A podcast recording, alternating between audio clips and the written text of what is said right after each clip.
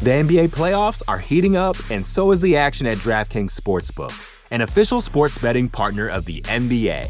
DraftKings brings you same game parlays, live betting, odds boosts, and so much more. You can download the DraftKings Sportsbook app now and use code VOXMMA. That's code VOXMMA for new customers to get 150 in bonus bets when you bet just 5 bucks. Only on DraftKings. The crown is yours.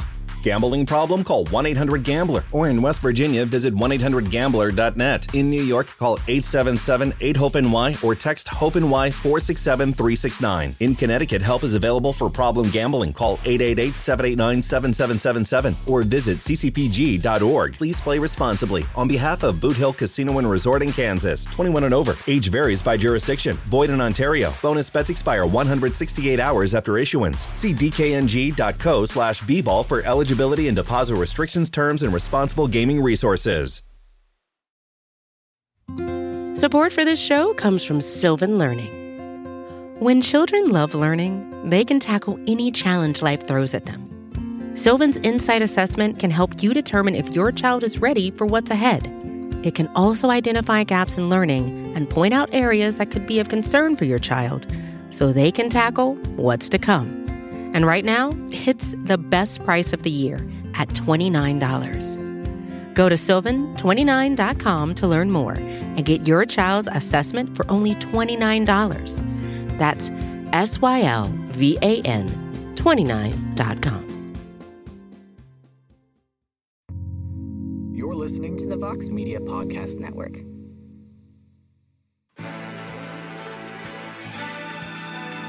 Live from MMA Fighting Studios, this is Between the Links. And now, your host, Mike Heck. The iconic voice of Esther Lin welcomes you to a very exciting edition of Between the Links. And we have ourselves a doozy on the program this week. And the timing couldn't be better because we are coming off an entertaining, memorable, even in some ways controversial UFC 284 event. The last piece is mostly due to the main event, the fallout from that fight between Islam Makhachev and Alexander Volkanovski. One that is, at this point, I am just excited to put a bow on today. And we probably have the two best people to help with that. So let's introduce them. Let's not waste any time. First, let us welcome back the exhibition king, Mr. No Gray Area. He's from No Bets Bar. Dan, they were good. And surely part of your angry tweets and DMs over the past few days, he is the Woody Paige of MMAfighting.com, Mr. Jed Meshew. Hey, buddy, how's uh, how's the week treating you? Dude, it's been so good. Catching a lot of heat. And all I can say is don't boo me. I'm right. I have been right this whole time. I was right all the time. I'm still right today. And I, like you, am excited to put a bow on this so we can move on to the very exciting. Some people are saying best card of the year, UFC Vegas 69. And folks, th- this is one of those moments where you need to remember the date and the time and everything else involved with this day because making his return to the MMA Fighting YouTube channel and podcast network is a man who has so many awards these days. He had to build a whole new room for them. He's one of the best in this space with his voice, his breakdowns, his commentary. He is one half of the Morning Kombat crew, and he is not far removed from doing something that made me insanely jealous he did a live show in front of a packed house in the UK. Ladies and gentlemen, put your hands together for Mr. Luke Thomas. Luke, thank you for doing this, man. How are you?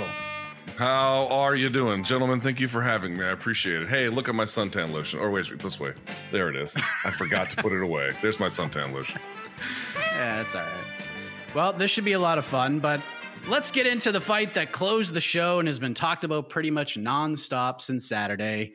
Islam Makhachev versus Alexander Volkanovski. And this fight was compelling, it was intriguing, and selfishly, and I've talked about this a lot heading in and coming out of it, this is exactly the fight that I had hoped we were going to get. There were things I was hoping to see from both fighters, and I feel like we saw them. And while the fight was really fascinating, the aftermath of this all has been a whole different thing altogether. So I guess I want to start there. I want to play the one word, then show your work game to kick things off because And to give an example, my word describing the aftermath of this fight is naive because that, that is exactly what I am in this space. And this fight showed me that more than ever because when the fight was over, I thought maybe, just maybe as a community, we would look at this fight as one where both guys fought their asses off, both guys dealt with adversity. One man technically won, one man technically lost, but nobody really lost in the grand scheme of things. And we got to see the two best fighters in the whole world do the damn thing for 25 minutes. But instead, it has caused a big divide in the community, whether it's because of the judging or the stupid pound for pound discussion, the what's next for both guys, etc. So, Jed, let us start with you. If you could describe the fallout of this fight, whether it's a personal thing or something else, what word would you use and why? Lunacy.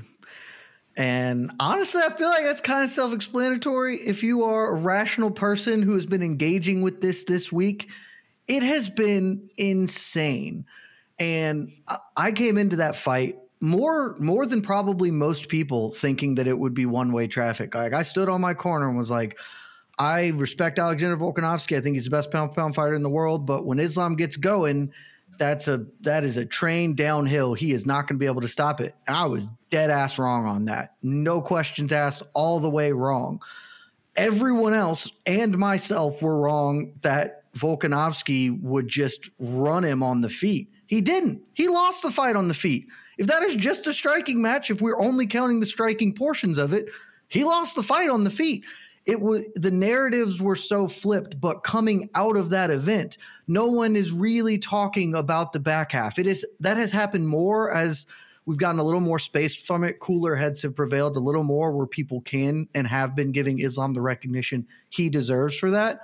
But for much of this post UFC 284 aftermath it has been the narrative of Alexander Volkanovski, how he exceeded expectations, how he won four rounds, which is freaking insane to argue that, and, and, the general trend of that. Largely, I think, because one, he overachieved, two, he ended well, and that always tricks people into thinking that the first four rounds don't matter because he won the fifth.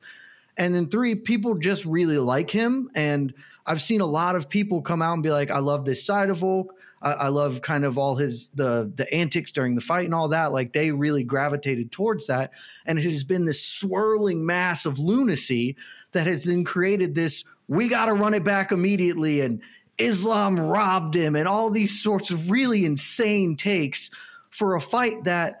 I felt immediately after rewatching, I still feel Islam won, but the fight was awesome. And it would be okay to just appreciate that was really, really good. It's not the best fight we've ever seen, but the stakes were high, the drama was high, the action was good and as technical as it gets. One guy won, one guy lost, and we can revisit this in a year when both guys do the necessary things in their own weight classes. And then that can be that can hopefully be even bigger and even better.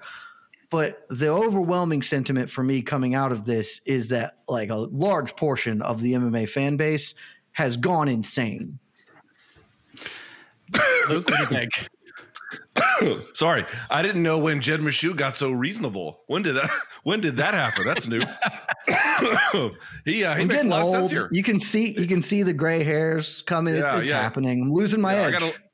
I got a lead on you on the gray, but uh, yeah, welcome to the club. I mean, I would actually agree with a lot of that, and I think lunacy is a pretty good word for it. Now, uh, I'm a little bit different in the sense that I actually did think it was going to be very competitive wrestling. I know a lot of folks kind of oversold what happened against Ortega for Volkanovski. and some other cases, Chad Mendes got him down as well. But Volkanovski, between fights, makes dramatic improvements, and his team, you know, we should say it out loud. Like those guys out of New Zealand and Australia, Joe Lopez and Eugene Bareman, they might be the best game planners in the sport, right? So, so Volkanovski, this idea that he was not going to be at least reasonably competitive in the wrestling, I didn't buy. But as Jed said, I thought quite correctly on the feet, that was revelatory what Islam Makhachev turned in. And upon subsequent rewatch, I think a scorecard 4 1 for Islam is a little bit more justifiable than I thought in real time. Still granting that 3 2 Volkanovski is very much in play and wouldn't have an issue with it. But I mean, I think to get to the point that, that, that Jed is trying to make here. Let's crystallize it around a particular moment that I think has been just to his bar his word, you know, lunacy uh, subsequent to the fight. People trying to argue that Volkanovski won the fourth round. I mean, this is this is this is the the the apex of desperation right? I mean, not even Volkanovski argues he won it. Even he thinks the only scorecard for him is two, three, and five. Uh, which I think is, by the way, that he's right that those are the defensible rounds for him. And then people just trying to memory hole the first 90 seconds of round four, where once again we're revisiting this this sort of uh, information that came out of this result that came out of 284, where Islam clearly outstruck Alexander Volkanovski on the feet multiple times, demonstrably, demonstrably, excuse me, rocking his head back and even getting an acknowledgement from Volkanovski. In fact, this is something we haven't really talked about. If I'm Volkanovski's coach, and certainly I am not, but if I were, I'd be like, hey, next time we fight this guy, stop acknowledging every time he hits you. It actually is quite memorable in that sense to watch a guy do that. And then when you go, people like, well, he didn't do anything from the back. There is a fair argument to be made that eventually that a guy like Makhachev with that body triangle without doing a whole lot with it was stalling. But you add in all of the outstriking he did before, then the takedown, which was beautiful by the way, and then the back control, even if you wanted to say, well, he shouldn't have had it for that long because he didn't do anything with it, he still had it as a matter of fact. The referee did not separate them. And people are going to, I mean, the ends of the earth to argue this is superior to that. You're out of your fucking mind. You're out of your mind. You're out of your mind. You're out of your mind. Dude, you simply don't even know what you're looking. This is the only way to get to that is to view Volkanovski as a god and you have ultimate fealty to him no matter what. It is lunacy. I'm happy to see the fight again at a later date. And I agree with Jed a year from now. But people want to deny us Volk versus Yair or even Islam versus who the fuck. Get the, please stop, stop, stop. Just for the people at home who are probably mad because everything Luke said is right, these don't count seriously, it's like put your back against a wall and try to break your own hand by punching. I genuinely don't think I could break my own hand doing this. And I'm not a professional fighter, but come on, guys. Like, let's just be reasonable to some extent. The rules also, of like rational thought must exist. Also, if I can just add one second, for, for all the people in this industry, and it's not just fans, it's media and everyone else too, who are like, you know, lions, not sheep. It's like you guys got led around in the aftermath of this by the fervor of the Australian crowd. And I didn't think the commentary was bad, but it certainly painted Volkanovski in a very positive light, which, again, is not altogether unfair. But the fervor that got whipped up about it, like this was some grand robbery or whatever. And this is winning around in the fourth when the fucking guy himself is not even saying he won the round. Okay. I, oh, I, the defense rests. I'm I'm so I'm so thrilled with how this show is starting. We're like literally one question into it, but um, the fight has been broken down in every facet of this point, and I'm glad you mentioned the fourth round. We don't need to get into it much more, but the storylines have just been so interesting with everything from cheating accusations to who won and the stocks of both fighters overall. So, Luke, it's clear that Volkanovski's stock rose in this fight, and heading in, and some people were like, "This doesn't make any sense," but I felt like Volk needed to be absolutely perfect to win this one, or as close to it as possible, and he was pretty close. Don't get me wrong but it wasn't enough to get it done. And Makhachev didn't necessarily have to be perfect to win just based on what he brings to the table. And he certainly wasn't, but he came through. And when he needed a moment to happen in the fight, he made it happen. So a lot of talk about Makhachev's stock coming out of this fight. And I think a lot of people got a little more respect for his striking, giving him a little more credit than he got heading into it. But it was also very, very high heading into this fight. He was a massive favorite heading into this one. The betting odds, the opinion suggested that. But did his stock stay the same to you? Did it go up? Did it drop a tad with this fight and performance in your eyes? Where are you at with this? Because everyone seems to be in all different roads here.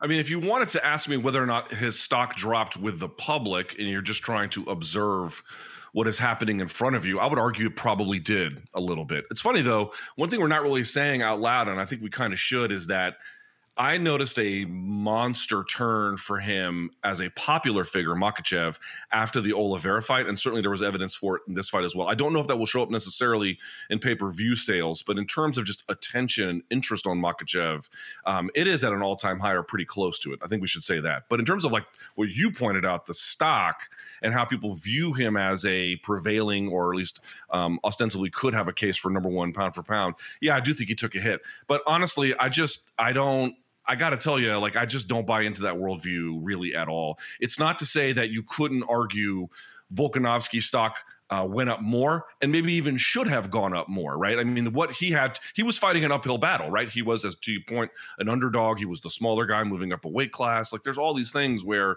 he should get, even in a losing effort, a lot of credit for the success that he had and the the risks that he was accepting. But at the same time, for Makhachev to have his back for as long as he did in the fourth, even if you know part of it was, I think, a little bit too long, but to get it in the first, to get the takedowns, I think he got four of nine. Obviously, add in the control time, and then to out strike him on the feet. Dude, I'm sorry. On what planet is that not impressive?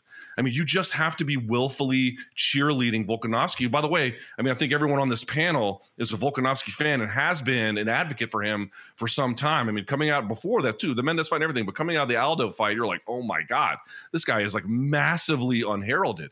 And so I understand that um, folks are now finally catching up to that reality, and that's okay. Welcome to the party. We've been here for a while. But nevertheless, just looking at what Makhachev was up against, people want to take away everything from him because he had something of a 10 pound advantage. You're going you're, you're going up against the guy who was the number one pound for pound fighter whose power and strength carries up weight classes. Beating that guy, subduing him at times, outstriking him on the feet is massively impressive, insanely impressive, even if we grant that Volkanovski's uphill climb and what he was able to turn in also requires us to heap praise upon him. I think people want to deny Makhachev based on certain expectations that they had for him or certain media narratives or he's not the Khabib I remember I miss Khabib XOXO and that's I get that sentiment. We all miss Khabib, but this dude is a hammer. He is a defensively sound hammer. He's a turns out a very well-rounded hammer and a guy who I think does not getting the respect he deserves at all coming off that win. Jed, what say you? Islam stock, is it up, down, or did it stay the same? And staying the same is still pretty damn good because it was already really high to begin with. It's up, and if you don't think it's up, then to to borrow Luke's phrase, you're a friggin' donk, man. like I don't we we do not have to exist in a world where only one of these can be true. Both men can rise from this fight. And if you are looking at this with any sort of an eye or understanding about mixed martial arts, Islam Makhachev is a better fighter today than he was last week because holy shit, that was impressive. Like we get into the numbers, which we I don't think really got brought up enough. But if you're just looking at like this is the fewest strikes Alexander Volkanovski has landed basically in his entire career. Uh, certainly in any of his five round fights, his success rate is impossibly low compared to what it normally is. Like, and this is this is in the areas he's supposed to succeed in, and, he, and he isn't. It is so unfathomable. It's not unfathomable, actually. I was going to say it's unfathomable, but I totally understand why it is. But the only reasonable takeaway is holy shit, Islam Makhachev is better than we thought he was going in. Sure, he didn't run right over Alexander Volkanovski like some, myself included, said. But if you had told me or any of those people beforehand, here's what this fight's going to look like. Islam's going to win the grappling broadly and have some success, but it won't be the kind he normally has. And large swaths of this will play out on the feet. I think most people would have rationally said, then that's going to be a really good fight for Alexander Volkanovski. And it was a good fight for him. And he still friggin' lost because Islam is is him. He is him. And it's he won at the end of the day, Volkanovski did amazing. He his stock goes up in my eyes and in the eyes of everybody. But at a very basic, simplistic level, Islam Makhachev won the grappling, not to the extent that he was supposed to, but he won the grappling exchanges largely, and he won the striking. And as a lot of people have noted coming out, I don't who who is going to offer him a much more difficult test than Alexander Volkanovski. Guys can offer different kinds of tests, and Beneil Dariush is a problem. But we're talking about this man's first title defense, choosing. He did not have to say, I want to go to Perth and fight the number one pound for pound fighter. He chose that and that crowd and everything that it brought to the table, all of it. He willingly walked into that lion's den and comes out still the best lightweight in the world, one of, if not the number one pound for pound fighter in the world and still the dude that I think has the best chance to hold the lightweight belt for an extended period of time. I, might, I didn't want to bring this up, but I'm going to do it anyways because it's been brought up a couple of times, and I feel like people are going to ask for it. So I'm just going to do it anyways because I've heard this a lot on our programming over the last few days in regards to Volkanovski. Jed, I'll start with you because I know it's been said Volkanovski should still be the number one pound for pound fighter because he lost the contest, but he won the fight. Pride rules, Volk wins. Regular standard round by round MMA, Volk lost. Do you buy into that at all? Because in the end, I personally gave Makhachev the number one spot in our pound for pound rankings because they fought. And while it was competitive and while Volkanovski deserves praise galore, Makhachev won. And I just can't ignore that, Jed. I just can't. Uh, to be honest, I kind of don't really care at this point. If if you have either one of them as your top pound for pound fighter, I'm cool with it. I'm also cool with a couple of other choices that you could throw in there, though these are going to be the the very two obvious ones.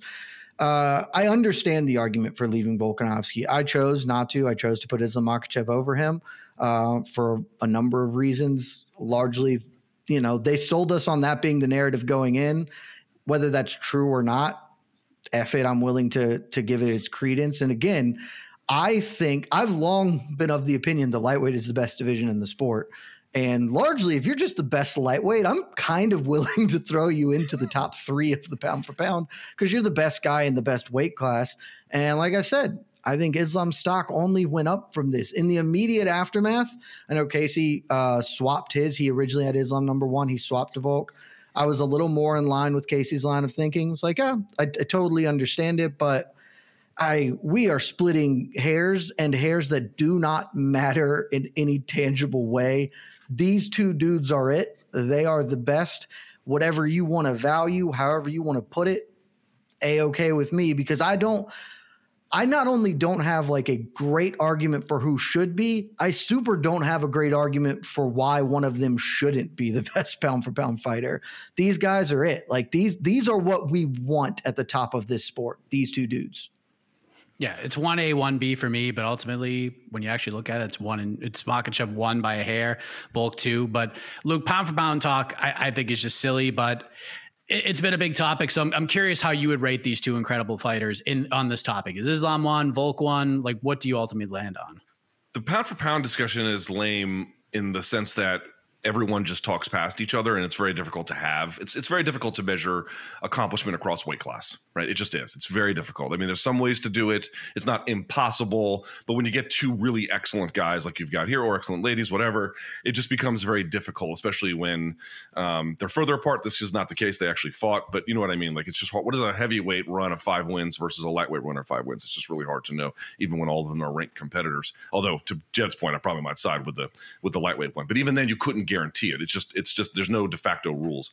Uh, but I do think there's a lot of value in asking the question, who's the best fighter on the planet, right? Like I, I don't I don't think that's idle talk.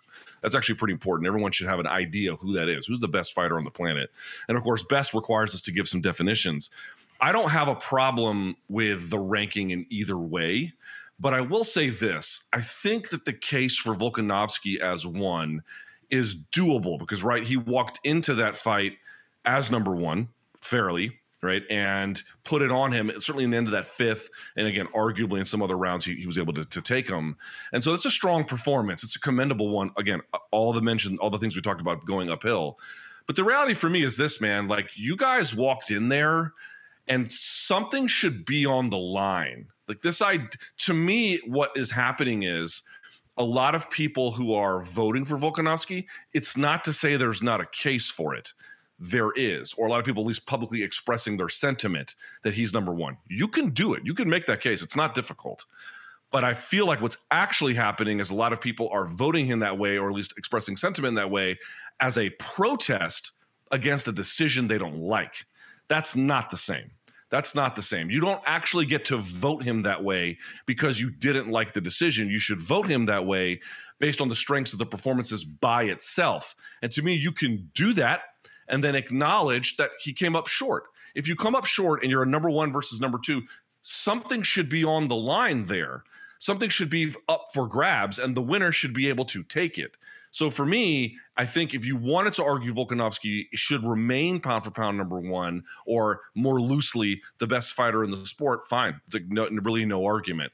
But just make sure you're not doing it because you just didn't like the decision and you want somewhere to place your frustration. That I cannot abide by. Last thing, I, I do want to bring this up. So this has become more prevalent over the last 12 to 15 hours or so, but and pretty much throughout the week, we saw the cheating accusations. Dan Hooker tweets it out. Volkanovski alluded to it when he spoke to Ariel in that interview that was pre-recorded before the tweet actually came out. Eugene Bareman talked about it a little bit yesterday in the MMA Hour, and since then, the UFC has sent out an email to the fighters and the managers about IV use. And then, if you go on Twitter, Jeff Novitzky put out a, a, a thread on Twitter and essentially saying that IV use is okay as long as it's received in the course of hospital treatments and surgical procedures. I'm pulling Very it up right now. sport. Clinical diagnostic investigations, those received from a licensed medical professional after a licensed physician determines they are mes- medically justified. They need permission from the athletic commission and they need to disclose the use to the commission after. So apparently, because of the response, maybe there's a little smoke to this. But if Makhachev checked off all those boxes, and maybe he did, don't really know for sure because no one's really saying anything. But if he did, this is for naught. But Islam tweeted earlier today that you must be held account- accountable for such accusations. But I figure since it's being talked about a lot, I got it a lot this morning on Heck of a Morning, Luke. Where are we at with this? What, what did you make of all this? The UFC sending out the email and explaining it. Like, where are we at with this? Is this a story, or what do you think? Uh, it's a story, but not the story that has been presented the way it's been presented. I just want to be very clear about something. Like, what is the? I have jury duty coming up. Where's my jury summons? I actually have a jury summons here. Look at this. I got an effing jury summons from the city of Washington D.C. This will be like my fifth time doing it. I get jury duty all the time. Uh, what is the actual evidence submitted to the public record that Makhachev broke any rule? And the answer is zero. Nothing. Doesn't exist. Not there. So when folks are like, what do you make of X's accusations or Y's thoughts? I don't make anything of it. I will make something of it only when, if and only if, evidence that corroborates these claims is introduced, such that it is not. I, it is it is as if it doesn't exist to me. So, I mean, people making these broad, well, he might, they wouldn't say it if there wasn't any proof. What is the evidence that you are aware of that any rule was broken by Islam Makhachev or any other fighter at UFC 284?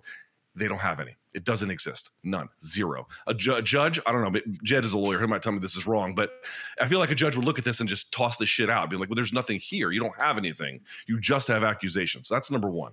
Due process matters. Due process gets in the way of fun media narratives.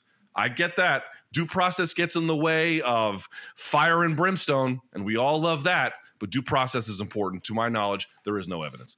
The funny part that I do think is the the real story here is nobody knows the fucking rules. I mean, nobody. Je- Jeff Novitzky, Jeff Novitzky gets on Twitter yesterday. I'm not saying he's lying. He's probably telling the truth that in 2019 they just changed all these fucking rules. By the way, the fighters don't even know that they changed the rules. Oh, we told the fighters. Yeah, well, they don't know. So fuck all that. Doesn't matter what you told them.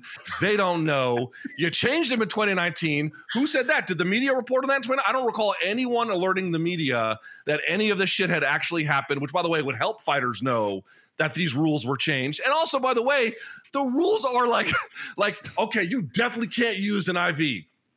Ah, bullshit. You can't. Just get a doctor to say you can. What? The commission's going to say no when a doctor says, get the fuck out of here with this.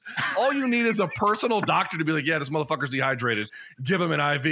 And it's done. We got we got all this lecturing about how USADA were the adults in the room and we're going to stop these bad practices. Nobody knows the rules. They change it whenever they want. They don't tell the fucking media nothing, zero, anything. So my response to this is like, LOL yeah, you know, like Makhachev, Makhachev, Makhachev, I guess knew the rules and no one else did. To me, I'm like, where's the fucking problem here? There isn't one. Move on. Jed, is is this is this the 2023 version of trying to get a medicinal marijuana card in California in like 2005, where you just create something and a doctor will just write something up so you can go get it? Like we're like, it just seems very strange. And Luke's Luke's explanation was was pretty hilarious, but I mean. is this a story? I mean, what, what, this has been a big topic today for for some reason. It's a story because people don't know any better.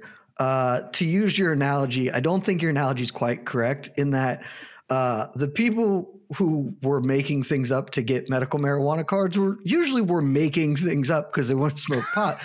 By definition, every fighter will be dehydrated post weigh-ins. Like this is actually like every fighter should just do this. Luke's 100% right. Uh, you know my stance on USADA. I have long thought it was an incredibly invasive waste of money and incredibly stupid. Uh, and this just feels like an, an iteration on that. It's a story because people want it to be one. And to Luke's earlier point, it feels very much like they want it to be a story in the same way Luke was saying people voting Alexander Volkanovski number one because they didn't like the decision. It feels like that. And because there is no evidence. And you freaking Eugene Bareman was on the MMA hour yesterday and he his answer is a very incredibly thoughtful dude like does not speak with a just firing off at the hip was like so we don't have evidence is functionally what he says like we have reliable to a point that an IV was used and that's it and so like that's not evidence, by the way, that he says it, that they believe that it is true. And then he even acknowledges that they don't know if Islam used it or if it was Zubaira. They don't know how much was used. They don't know shit. Nobody knows shit because there is nothing to know. And I want to be extremely clear. I wouldn't give a flying fuck if we had a video of him mainlining three gallons of water. It would not matter to me at all. If you are a hardline rule person and you that video came out, I would acknowledge and accept stripping Islam of the belt for cheating in the same way that I was like, we probably should strip Charles Oliveira of his lightweight title because he didn't make weight and it is a contractual and a, a rule following portion of this. But I didn't come out being like, well, Justin Gaethje got screwed because Oliveira weighed a half pound over, and so we got to run that one back. Like, no, because that's not how it works. They fought. It didn't. It's not going to make a tangible difference to the outcome. And in the same way, because I've had this argument too. Yeah, well, they usually weigh to 156 pounds, so that extra pound, it's it's not the same thing at all. It's entirely the same thing. They had a they had 36 hours less or whatever it is, not 36, 12 hours less because they fought in Australia and so they didn't get the normal refill time. None of this means shit. Nobody should care. And you know the reason that people do is because they don't want Islam Makhachev to have won that fight. And that and it really is as simple as that. And so if look, if something comes out and he like I said, he took three gallons of water, we can strip him of the belt. That's fine but who gives a shit, guys? The fight's over. The outcome was just. We can move on to new business and appreciate that's so far the best fight of 2023. And you know, maybe by the end of the year it will still be the best fight of 2023. There you go. I asked about it. Now we can move on. And we will move on from this conversation to talk about something that just isn't getting enough love. And we're going to do that in round 2, but but the point for round 1 goes to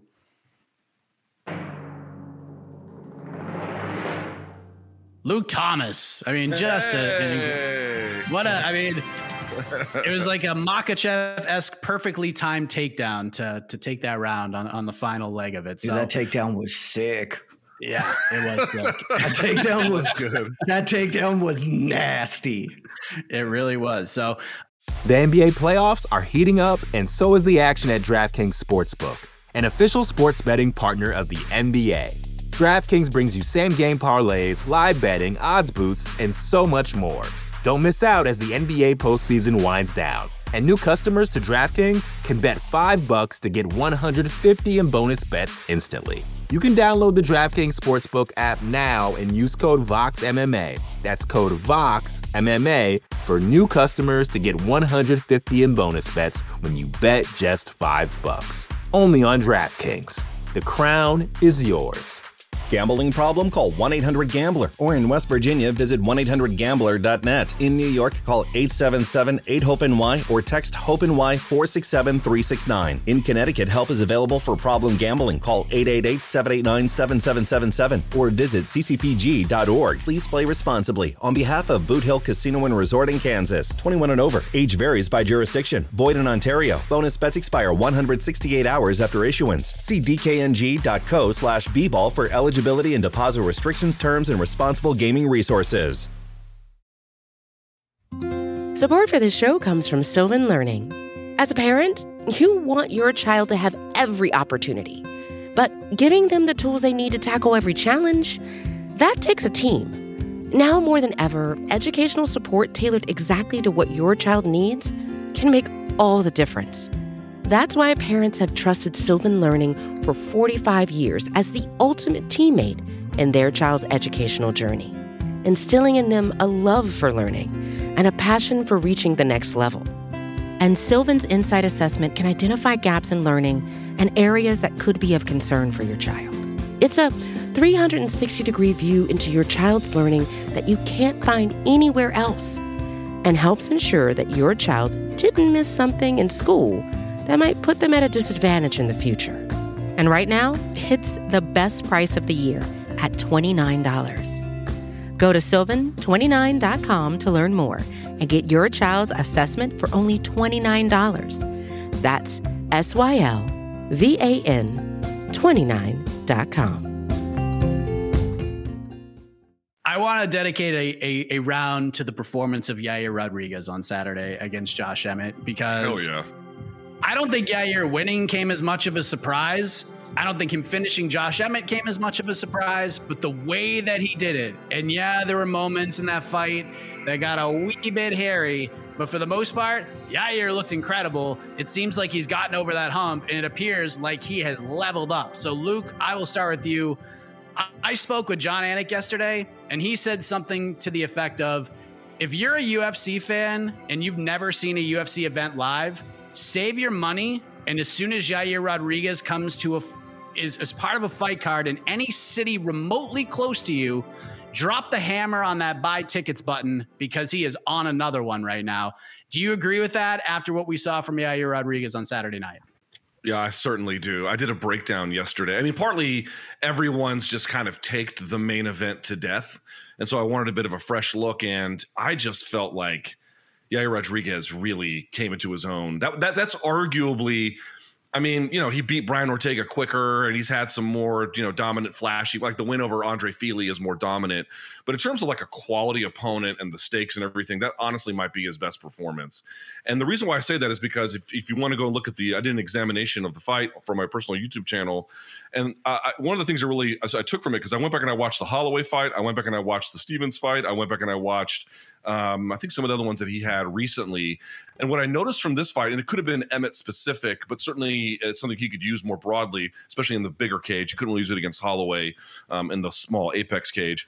Is that he ha- his striking system is now gelling right? Everything is coming together. And one of the big keys to his victory here was movement. He had lateral movement, he had blitzing, which he always had blitzing, but he was able to incorporate it with a lot more movement through stance switch, pulling Emmett into problems, uh, obviously getting him to bite on feints and bounce into traps he was setting. And he did it over and over and over again. And then he just builds on top of it, um, obviously, with this the, the, these permutations of kicking into punching and then switching everything up and then using feints to set up the kick and then kick the punch. And then this is constant constant chain of connectivity and all of it is working all of it is firing and really to beat a guy like emmett the way he did was magic it was awesome and i just felt like it was efficient he has weapons everywhere. There's not there's some positions certainly where he's stronger. There's certainly contexts where he's stronger. But even in weaker context, he's got offense. Even off of his back, for example, from guard, he's got submissions and ground and pound where he can extend like an accordion and then whip back with his elbow at the top of someone's head. He is constantly disruptive. He is constantly attacking and devastating at the same time, right? Not just a guy who's flashy and fun and acrobatic, but mean and devastating the whole way through.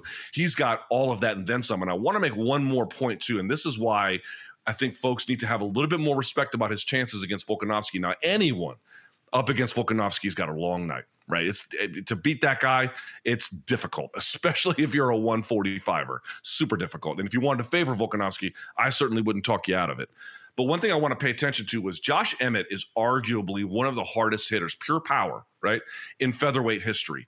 There are two times, and one in particular, he lands flush on Yair Rodriguez. I mean, whips his head like the exorcist and then some. And Yair just took it. He just took it.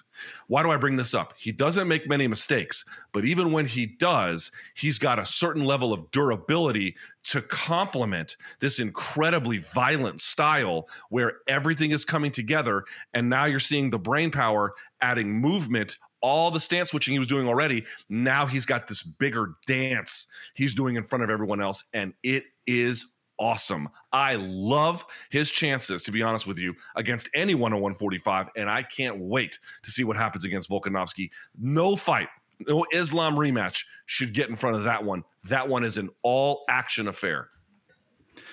Jed, not enough has been said about this performance from Yair Rodriguez because it's just been buried with all the main event stuff. But how impressed were you with his performance a few days later? And, you know, Luke talked about how you gauge his chances against Volkanovski. I would say they're much better than I thought Saturday morning after watching how, how Yair performed against Josh Emmett. So the performance and a future matchup with Volkanovski, how much more interesting is that fight now to you? They are both awesome. His performance was exceptional. Uh, Luke stole the point that I wanted to lead with. I thought he was going to forget it. Uh, Yair's durability will make that matchup incredibly fun for me because Josh Emmett can can hurt people. If Josh Emmett's doing this to you, I might actually give that a little more credence than Volk's, just because that dude swings hammers and he landed clean and didn't really get much out of it except for kicked in the guts over and over again. And that's the other part of it that really get gets me excited for this because Yair is dangerous at all points like Luke said.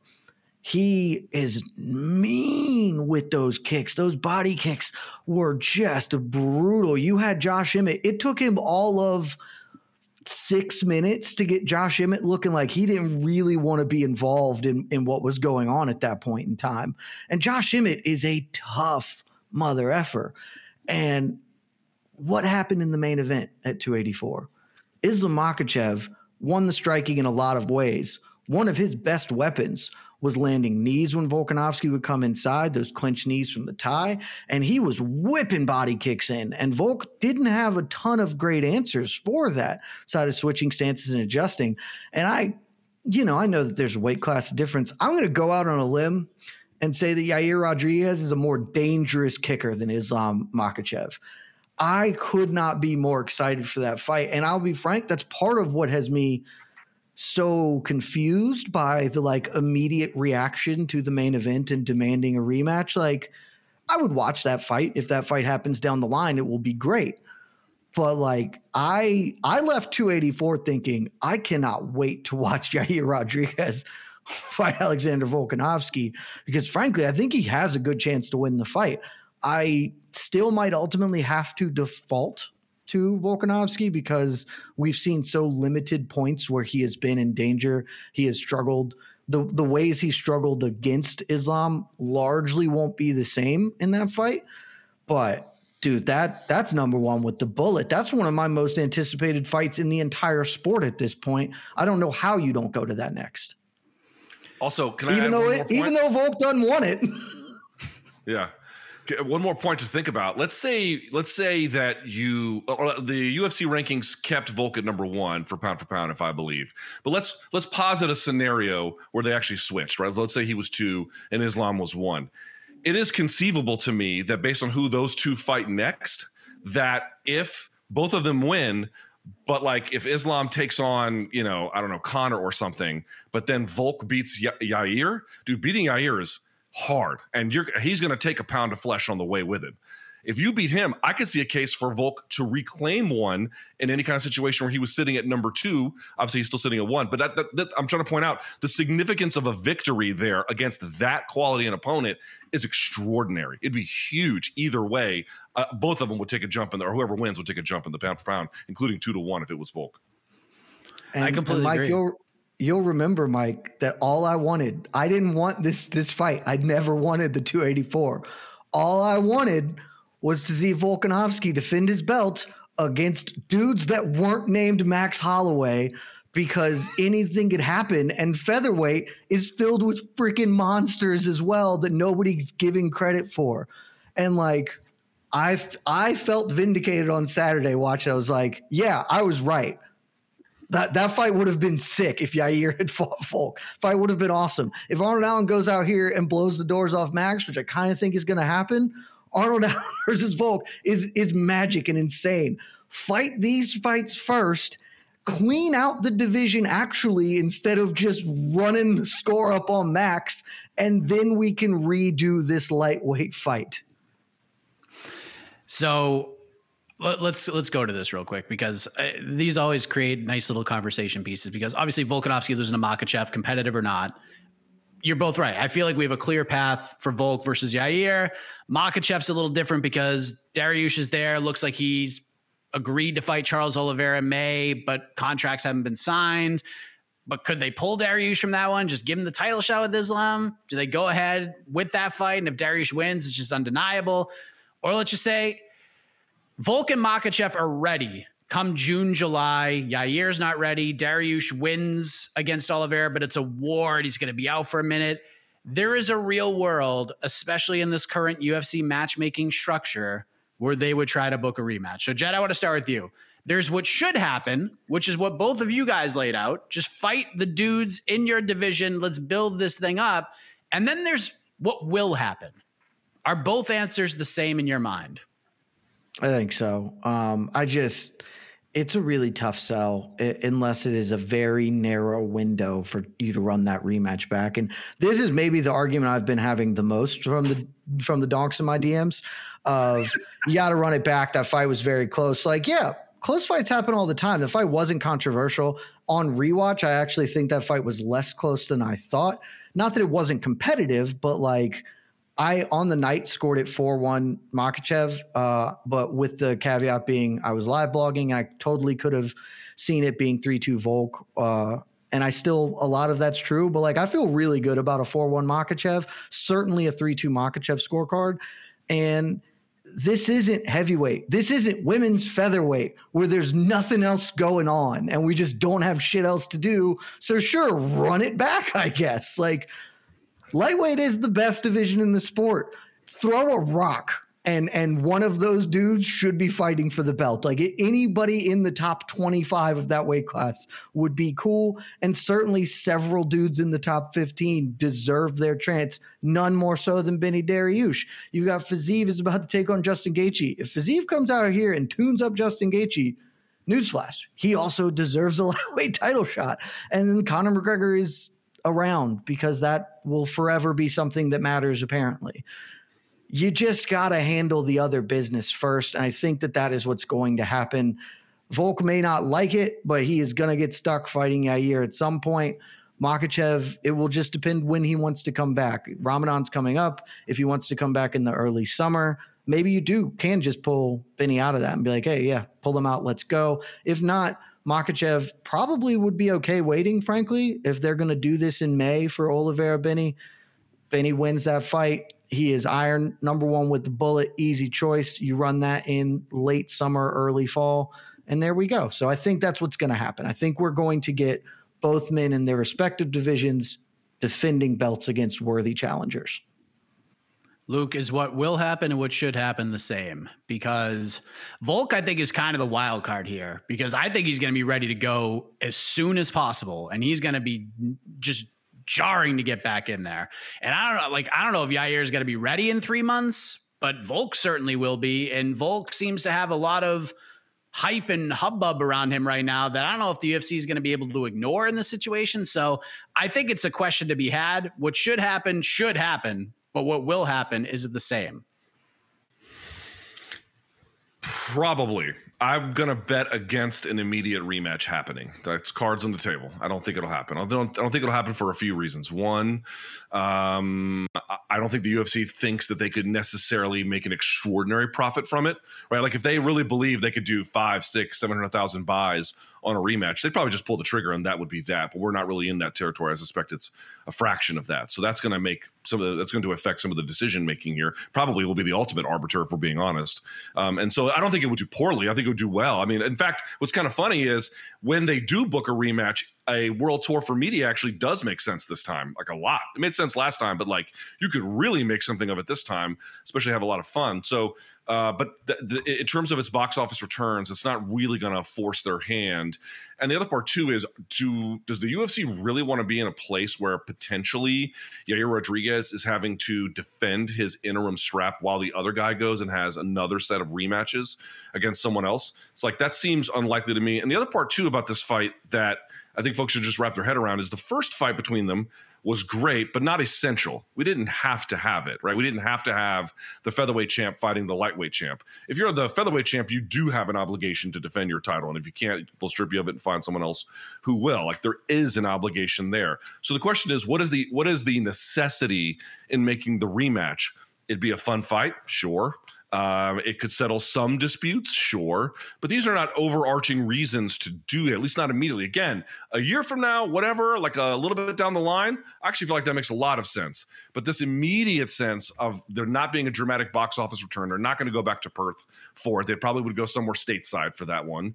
Um, and then on top of that, right, this notion that like you've got all of these exciting contenders, not merely with an interim champ. I mean, dude, like what happens if they fight again and then Makhachev gets injured after the second fight, they're going to have to create another interim title at lightweight. Who the hell wants any of this? This is a waste of time right now. Great fight. Hope we see it. But I don't think there's a good case to do it immediately. And I think that the UFC will examine the evidence from what the market will actually bear for this right now versus some other alternatives and some schedule needs.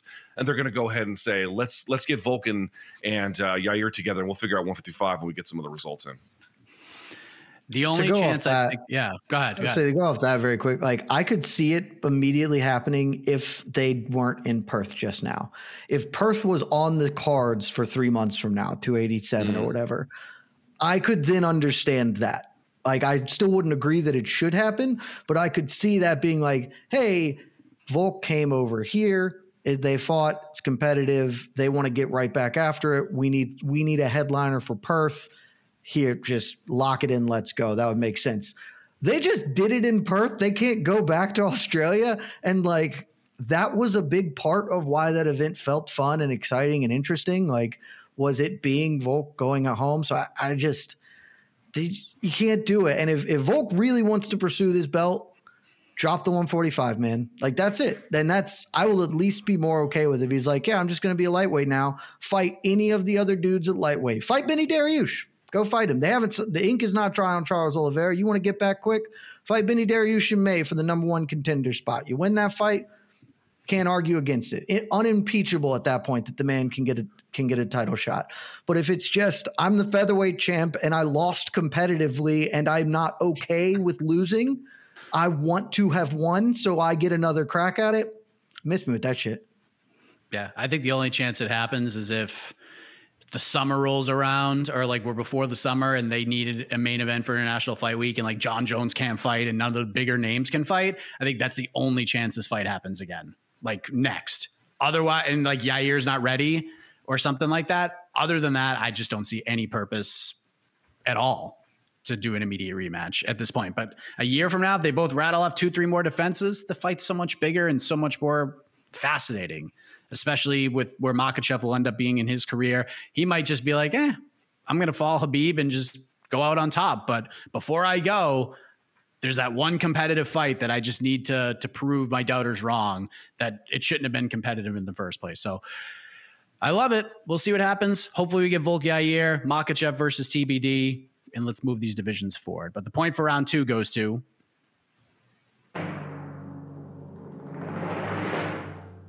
Jed Meshew. It's one to one. Oh, closing the book. Snap.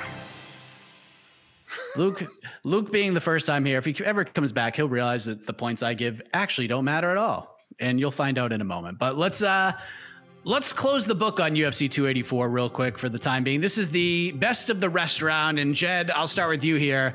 Seems like Jack Della Maddalena is the most obvious answer for fighters outside of the two title fights that had themselves a big old stock boost, and he deserves his praise for that performance. And we will talk about him in a minute, but let's dig a little deeper. Which fighter on the card had the biggest impression on you outside of the top four guys? Maddalena, Yair, and the two main eventers. You're muted. There were uh, sorry, uh, that's loud in my house, so I mute when I'm not on mic. There are only two answers I will accept for this. The first is Loma Lookboonmee, who is just I, I know no one's gonna really care about this, but out of nowhere, she just turned into this like D1 suplexing wrestler and and grappling artist, which was incredibly cool. Uh, but the true answer, the only right answer, Mike, Kleydson Rodrigues knocked somebody out with his ass. When do we ever see the ass knockout? Not since the days of Mark Hunt and the atomic butt drop has an ass been weaponized as effectively as Kleydson Rodrigues used. Scoring a knockout. The fact that that man did not get a bonus. God love JDM, Jackie Three Names. Great performance, awesome. He was like the fifth most deserving post fight bonus winner of the night and certainly shouldn't have gotten it over the ass knockout. I don't know what we're doing sometimes when an ass KO can't get the love that it deserves. But I'm here to tell you guys if you didn't watch it for whatever reason, go watch it. I think we have the highlight clip up on MMAfighting.com, great web- website. Kleydson Rodrigues just assing Shannon Ross right on out of the cage. There it is. First yeah. first sound effect. Uh, Luke, what do you think? Is it one of those two, or, or are you thinking a little outside of that? Well, I've definitely dated some women that could KO you with their ass. But that aside, um, I actually disagree a little bit. The ass KO was nice. The ass KO was nice, but you know I'm a little bit like scarred from. Well, not scarred is not the right word, but uh, I just feel so bad for Mark Sanchez after the butt fumble. I can't. I can't get into too much sports ass play if such a thing exists. So I'll go to the front of the bus. How about Joshua Culibao? Becoming a eunuch in real time when they castrated him. Uh, Melsik Baghdasaryan does it, kicks him in the balls in like the hardest way imaginable, and still comes back to win the fight. Baghdasaryan was up in his grill at the weigh-ins, kind of shoving him, doing all this kind of shit. Goes in there, suffers through you know 19th century castration methods by getting kicked there rallies back and then jumps on his back and then snatches one of the best rear naked chokes in terms of like presence of mind and how quickly he got it on you're ever going to see as a, as a my mom was Armenian, so as a half Armenian, I hate to pick against Armenians, but but the record is what the record is. My man took a, a, a tremendous shot to the jewels and still came back to get a stoppage win in his hometown or home country anyway. Great job by Joshua Culibao. Yeah, both great picks. And as far as JDM goes, Luke, look, he looked great. Goes out there, he subs Randy Brown in the first. I know betters around the world were not thrilled with how JDM won, but they wanted the KO. Gets the sub. Ceiling seems very high, but how high is it? Like, what questions do you still have about him? And what would you like to see next for him in an attempt to answer some of those questions? Got to be someone inside the top 11 to 15. There's some great names at welterweight. There's some really great names at welterweight down there. Honestly, a Neil Magny fight might be kind of interesting. The reality is he's got what, like four UFC fights, five if you count contender series, and all the ones in the UFC, I think not the contender series, or I have to go back and double check, but all the ones in the UFC have been like first round stoppages basically. And that's great. That's very impressive, but it just doesn't tell you what happens when shit goes south. And you might be like, oh, well, it doesn't go south because he's so good which is true, but he's so good relative to that opposition. Raise the level of opposition, it just becomes a much bigger fact finding mission. He looked good against Ramazan Emeev, but what does somebody do who's got better wrestling than him and he's really sticking it to him through two and a half, maybe even three rounds? What happens if he gets hurt? How well does he rally? Does he have particularly, does he have any, like, uh, you know, Cowboy was very vulnerable to the body. Does he have any kind of issues like that? We just haven't, the real way to know about someone, and this is why Fedor was kind of important in a certain way. Fedor had these like grand moments of brilliance And I'm not comparing Jack Della Maddalena to Fedor, but I'm just saying. But he also had times where like Fujita nearly beat him, or guys would jump him, drop him on his head, he would just find a way to rally. And so you got a better sense of like what happens at that stage in his career when when things go poorly. We simply don't have that yet. We'll get a better answer of it as he moves up the the the weight or the, the rankings. So that is a very necessary move for him. Jed, what say you?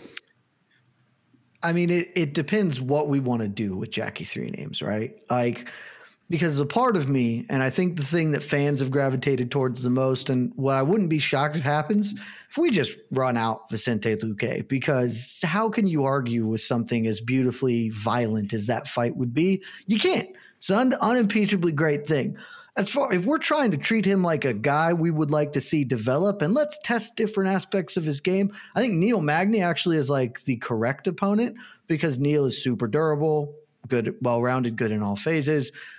Like can can present stuff to jdm that we just haven't seen him deal with which is really good for knowing okay is he a top five guy? Is this a future title challenger? Where exactly in the realm of prospects is he? But come on man. Like am I ever going to say we should pick a Neil Magny fight? Because nobody has ever been like, I would like to watch Neil Magny fist fight. Sometimes it works out well, but he's not the first guy. And welterweight has so many dudes that you can just mash JDM together like action figures with, and it would rule. So Vicente Luque, come on down, baby. Like, let's just get in the middle and chuck them and see who falls down. My guess is it'll be Luque because he's getting a little long in the tooth. But this is just awesome. I'm excited for what is coming at welterweight. We've got some we've got some old blood in there that's going to slowly get weeded out over the next few years. But guys like JDM, man, they are going to be they're going to make this division the same thing it's been forever, which is awesome. Well, that is UFC 284, everybody. Let us move on to the final round of regulation. The point for round three goes to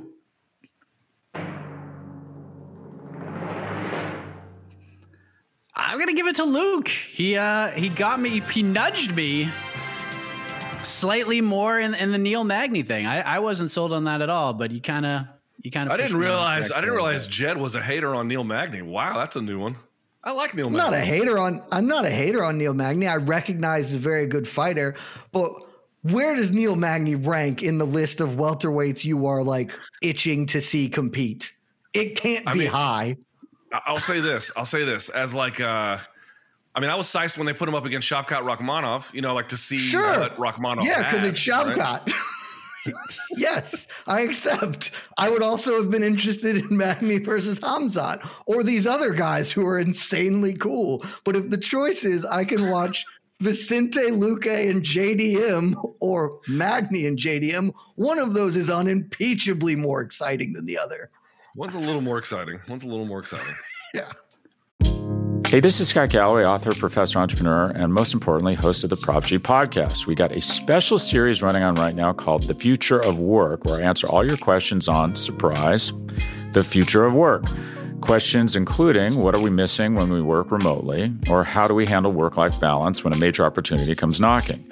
From the provocative to the technical, we're offering insights you won't want to miss. So tune in to the future of work, a Prop G Pod special sponsored by Canva. You can find it on the Prop G Pod wherever you get your podcasts.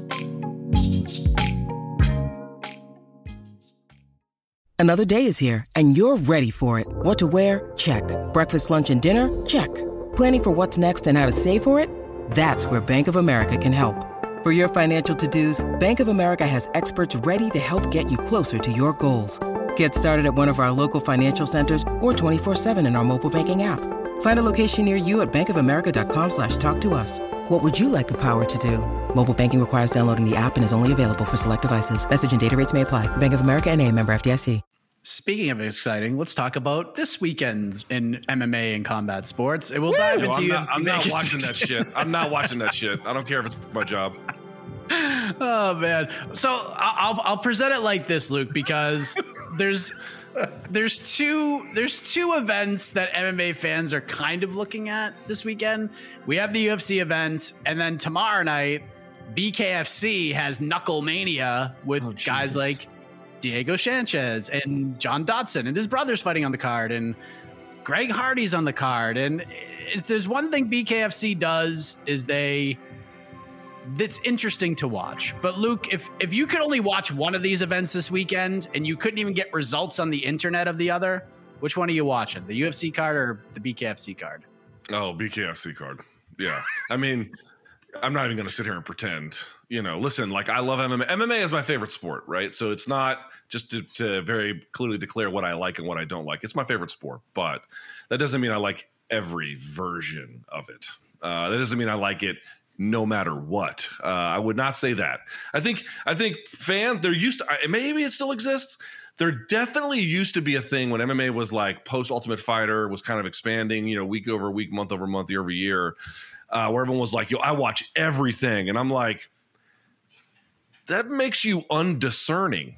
Now there's a there's a there's a there's a exception to that rule, which is the Grabaka hitman Caposa on Twitter. He gets an exception because he actually does have a nose for what's good and he understands like what's bad and what's not. But this idea that like I'm just going to consume more at the buffet of MMA content and aren't I a better fan? No, you're just a fan with shitty taste in fights. Like that doesn't make you better. No. So your main event is phenomenal, right? I mean, how many good things can you say about Jessica Andrade versus Erin Blanchfield? I know it's you know short notice and Andrade is kind of all over the place in terms of weight classes, but just as a fight, like holy shit, that fight is great.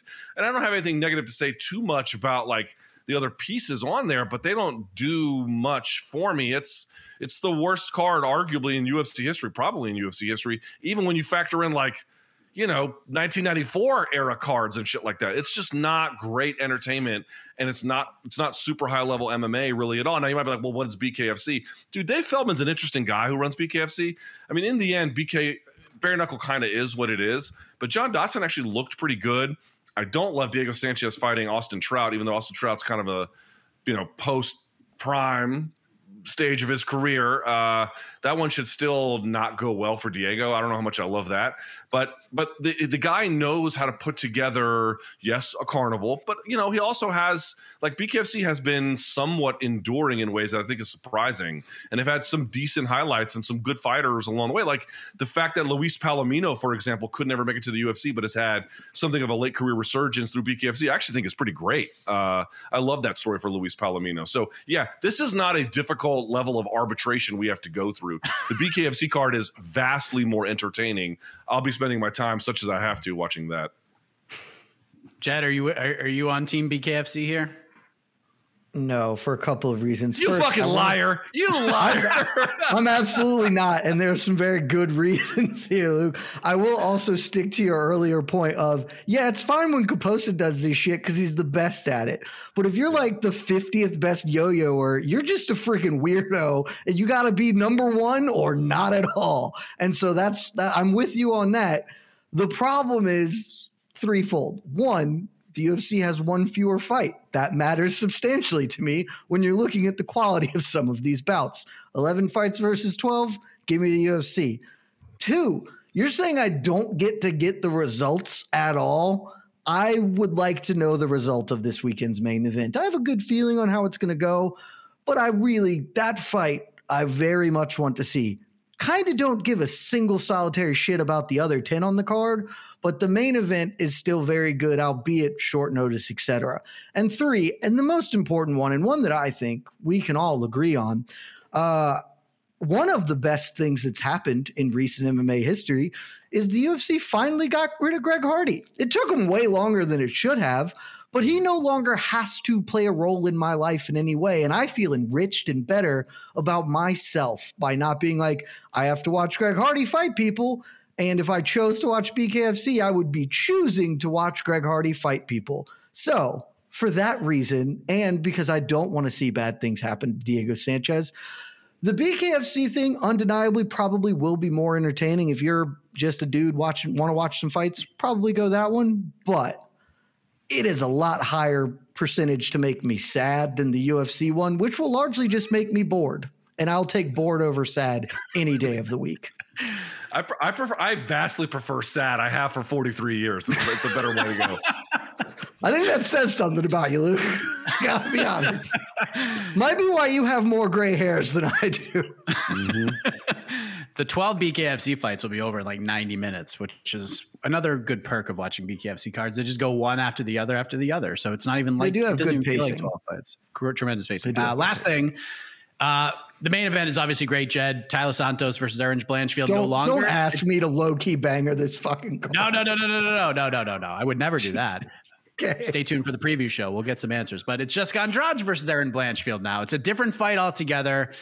I guess are, are you more or less intrigued by this fight compared to the Santos one? I felt like the Santos one we reacted very positively, and the Andrade one there's still positive reactions, but it was kind of like, ooh, this is this is different. What's at stake here for these two ladies as well? I'd say that I'm less intrigued, but I'm more excited, if that makes sense. I really didn't feel like I had a great bead on what was going to happen in Blanchfield Santos. I think I was going to take Blanchfield because I've just been super high on her, but Santos so vastly overperformed in her most recent fight that it raises questions about how good she is, etc. So I was more intrigued by that. I feel pretty good about Jessica Andrade's chances to win this fight based on what we've seen thus far. But one, going back to my previous point, if the choice is between watching Taila Santos fight and Jessica Andrade fight, I know which corner I'm a stand on in that particular debate. And two, this has a higher upside for me, uh, not just in entertainment, but in in what comes next. Because if Erin Blanchfield beats Taila Santos, she probably is still sort of next in line after Grasso to get the next title shot at Valentina Shevchenko. And if she really runs over her, then maybe I can have some level of interest or intrigue in that fight, right? Like um, I can talk myself into that being competitive and fun but it's it's pretty narrow that that happens where, where I can come out of that fight thinking Erin Blanchfield is really going to cause problems for Valentina Shevchenko. Cannot wait to see it. I would mostly just be like, oh, she's going to get rushed a little, but let's see if maybe something cool can really happen. Different story if she beats Jessica Andrade by hook or by crook. Frankly, I don't really give a shit how she gets it done this weekend. Jessica Andrade is her. If JDM is him, Jessica Andrade is her. And so any way you beat her is impressive. And if Blanchfield, who's 24, comes out and and can beat this woman who has been unbeatable by everybody that's not a UFC champion functionally, then whoo, buddy, sign me up. Like pull Grasso. I don't give a shit about watching Grasso fight Shevchenko if, if Blanchfield wins this one. Just put Blanchfield in that and let's get cooking because we've got ourselves something really spicy. So I'm less intrigued because I think I know the outcome more or the more likely outcome, but I'm far more excited. And there is a world where this is way, way cooler than the Santos fight. Luke, what do you think? Uh, pop quiz, Mike Heck. How many takedowns did Valentina Shevchenko get on Jessica Andrade when they fought in 2021? Do you remember? It was a couple, two or three. Yeah, try seven. Try seven. Five for okay. five in round one, two for two in round two. She got them all. She went seven for seven on takedowns versus Jessica Andrade. Now, obviously, Erin Blanchfield is not Valentina Shevchenko. This is not 2021 not the same Jessica Andrade. Lots of factors that are different. But something that really stood out to me, not just the number of takedowns that she got, she also got them all off the body lock. She got all body lock takedowns. Why is that important? Well, one, because you can use it when Andrade punches, you can get underneath and you can grab. But more to the point, she didn't attack the legs. She attacked the legs with someone who's got hammer fists like Andrade. She might take a hit. She never had to take a hit. She was able to get the takedowns uh, you know, by through contact, by you know, slipping a punch or whatever, getting underneath it, going to the body lock and getting on top. And she worked Jessica Andrade over. Now, I don't know if Erin Blanchfield can do it, but let's just sort of stipulate that she can. That she'll do something pretty similar, folks your number one contender has arrived. Your Valentina Shevchenko dethroner is looking at you right in the face at that point. And I don't know if she can, right? This is so sudden, so soon. But we sat down with her on Morning Kombat for the RSD, the Room Service Diaries interview series that we do. And she was just very matter of fact. She's like, it doesn't really matter. She broke the Taila Santos news on that interview, but she was like, it doesn't really matter who I fight. I, I, I already am quite certain I'm better than all of them. Now, we hear that out of, you know, a lot of young bucks who come into the UFC. We will see how true that is. But given that there's a viable path for a late notice Jessica Andrade against a wrestling centric, well trained, obviously uh, very gifted athlete in in Erin Blanchfield. To me, this is not just the best fight of the weekend by obviously a country mile, but massively, massively disruptive to that 125 division, given the potential outcome of it. And I cannot wait to see it. I love this fight actually for Erin Blanchfield, and I I don't know. Listen, Andrade is a terrifying force. But if anyone's got maybe just the right ability to thread that needle, it could be Erin Blanchfield. Cannot wait to see this one. And yet you'd rather watch Lorenzo Hunt and Mike Richman do bare knuckle hey, fighting, oh, Luke. Hey, how about you mean Mike the Marine Richman? You bet your ass, Semper Fi, you civilian pig. How about that? How about that? There's the horn. There's the horn. I forgot that Shevchenko took her down seven times. I suck at trivia. Dude, she just she big sistered the shit out of her. It was yeah, awesome. I didn't think it was seven. I thought it was like two or three, and she just beat the shit out of her with like five each and every five one. in the first round. Five for five. That's nuts.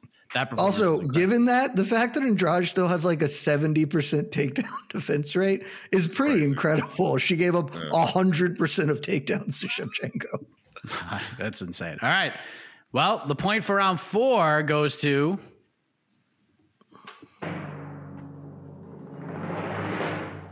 It goes to Jed Meshew. It's two to two. Oh, Big shocker. Oh. Who knew? What a surprising turn of events for the first time in BTL history. Uh, we go to the knockout round. Literally not true. We've done it 100%, well, almost 100% of the time until Say, unless Jed hosts. Not unless Jed hosts. Unless Jed hosts the show. But that means one question for each gentleman. They'll each have 60 seconds to answer. Then we'll go to the peeps, and the peeps will vote and decide on who gets the win. So, Jed, prerogative, my friend. What are we doing? Oh, I'll go second. All right, so we will start with you, Luke. Uh, neither of these fellas know what this question is. So we are in the second month of 2023. There's a lot of fun fights on the books. There's a lot of interesting storylines in play, but let's try to gauge some fascination and let's go against the obvious here. So we're taking like the big stars out of the equation right now. We're probably looking more like an Alex Pereira circa 2022 role here. Who is your fighter to watch in 2023? Can be in the UFC, Bellator, PFL, wherever. Which fighter do you think could make a big leap that has a lot of promise, has shown a lot of promise heading into this year, however you want to define it? Which fighter are you most interested to see in regards to a potential leap up the rankings, maybe into title contention that isn't there already? One okay, minute on, on the. You, oh, hold, on, hold on, hold on. Let me clarify. Let me clarify. Let me clarify. Sure. So this is my first time playing this. So I it has to be someone who doesn't hold a belt. Uh, you know what? Do whatever you want. Do whatever you want. Uh, I got because I've got one that might that might fit the bill. How about that? Okay, I think I I think I know where you're going, and I will accept this answer. One minute on the clock. Go. I doubt you know where I'm going, but if this doesn't work, you can fail me for it. I'm going to go Usman Nurmagomedov.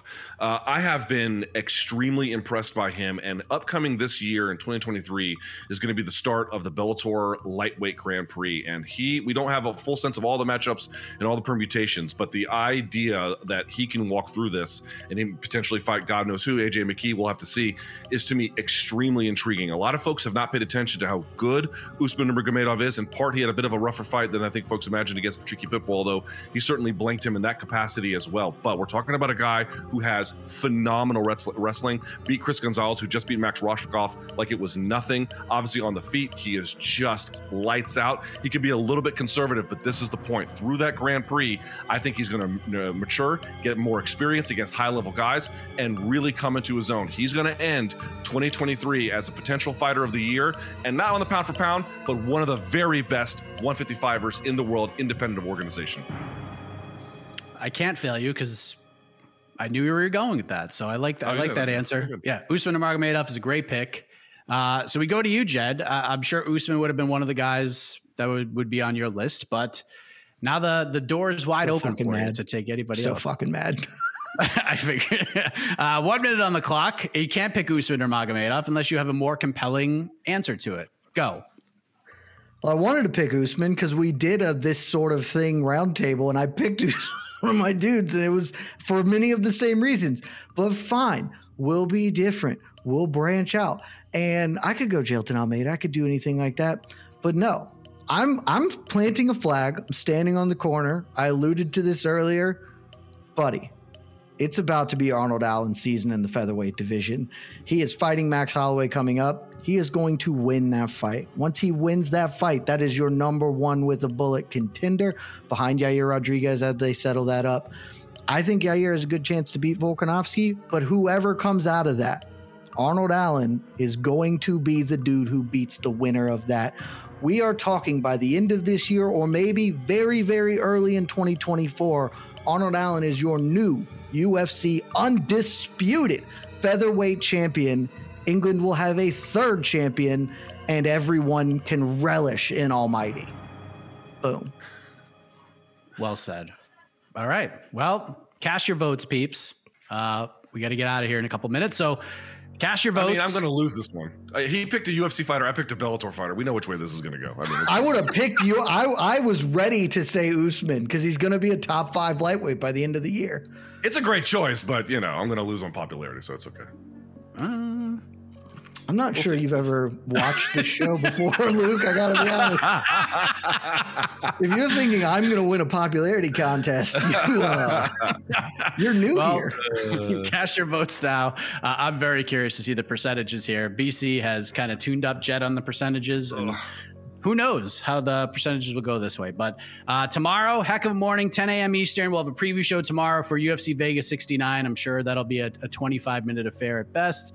Uh, Saturday, People's Pre Fight Show, post show, all that fun stuff. And then AK and I will be back on Sunday for matchmaking coming out of UFC Vegas 69 with on to the next one. And then we get another Vegas card coming up, UFC Vegas 70, Bellator coming up next weekend which is a really good card, and then on to UFC 285. So Casey, Luke, we do we, both uh, wrong.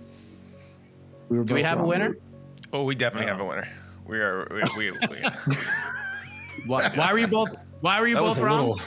The actual answer is Tatiana Suarez. Oh, like, that's, that's right. That that's actually the fault. answer, and yeah. I didn't think of it until just now. But she's coming ah, back next fuck. week, assuming that happens, and that's that's the whole. Also, or that's the whole or, kit and caboodle. Or her boyfriend, Patchy Mix. That fucker's doing amazing things too. that's a great pick too. That is a great pick too. You're just determined to pick Bellator fighters, aren't you? I, am not even trying. I'm not even trying. But in fairness, what about Johnny Eblen? Do you have thoughts on Johnny Eblen? no, no, no, no. In fairness, in fairness, I think most people would agree Usman Nurmagomedov and Patchy Mix are yes two thumbs up for those guys. Yes. Casey, who wins? well, I changed it up a bit because I knew this was going to be highly competitive. So for the vote, I offered the draw option. Either Jed wins, Luke wins, or draw. 19% of you out there picked draw. So Ooh. a lot of people thought it was very close.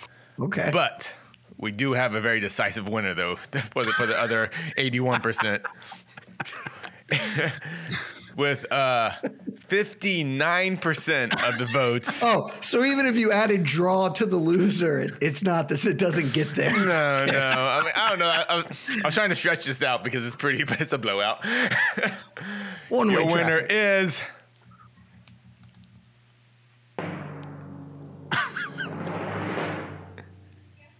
and still undefeated, Luke Thomas.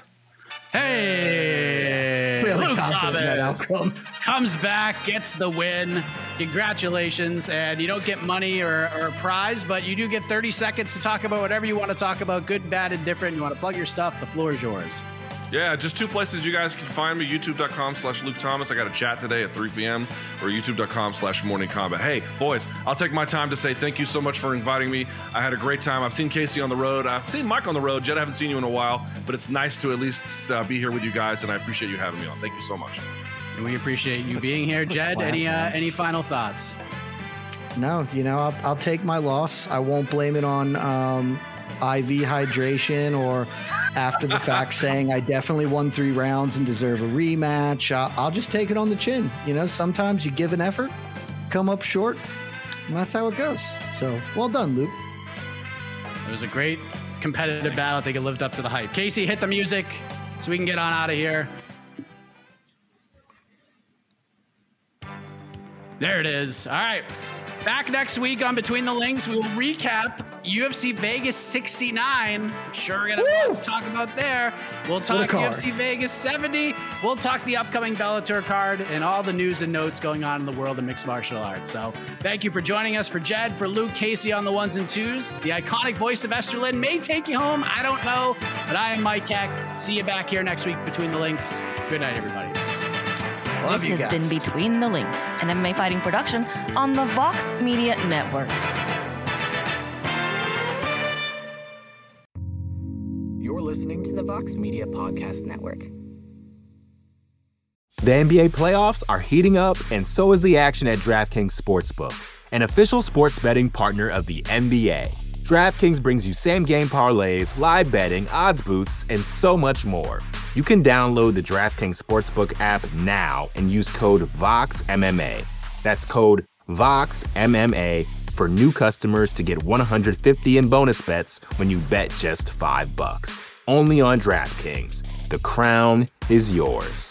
Gambling problem? Call 1 800 Gambler. Or in West Virginia, visit 1 800 Gambler.net. In New York, call 877 8 HOPE NY or text HOPE NY 467 369. In Connecticut, help is available for problem gambling. Call 888 789 7777 or visit ccpg.org. Please play responsibly. On behalf of Boot Hill Casino and Resort in Kansas, 21 and over. Age varies by jurisdiction. Void in Ontario. Bonus bets expire 168 hours after issuance. See dkng.co slash bball for eligibility and deposit restrictions, terms, and responsible gaming resources.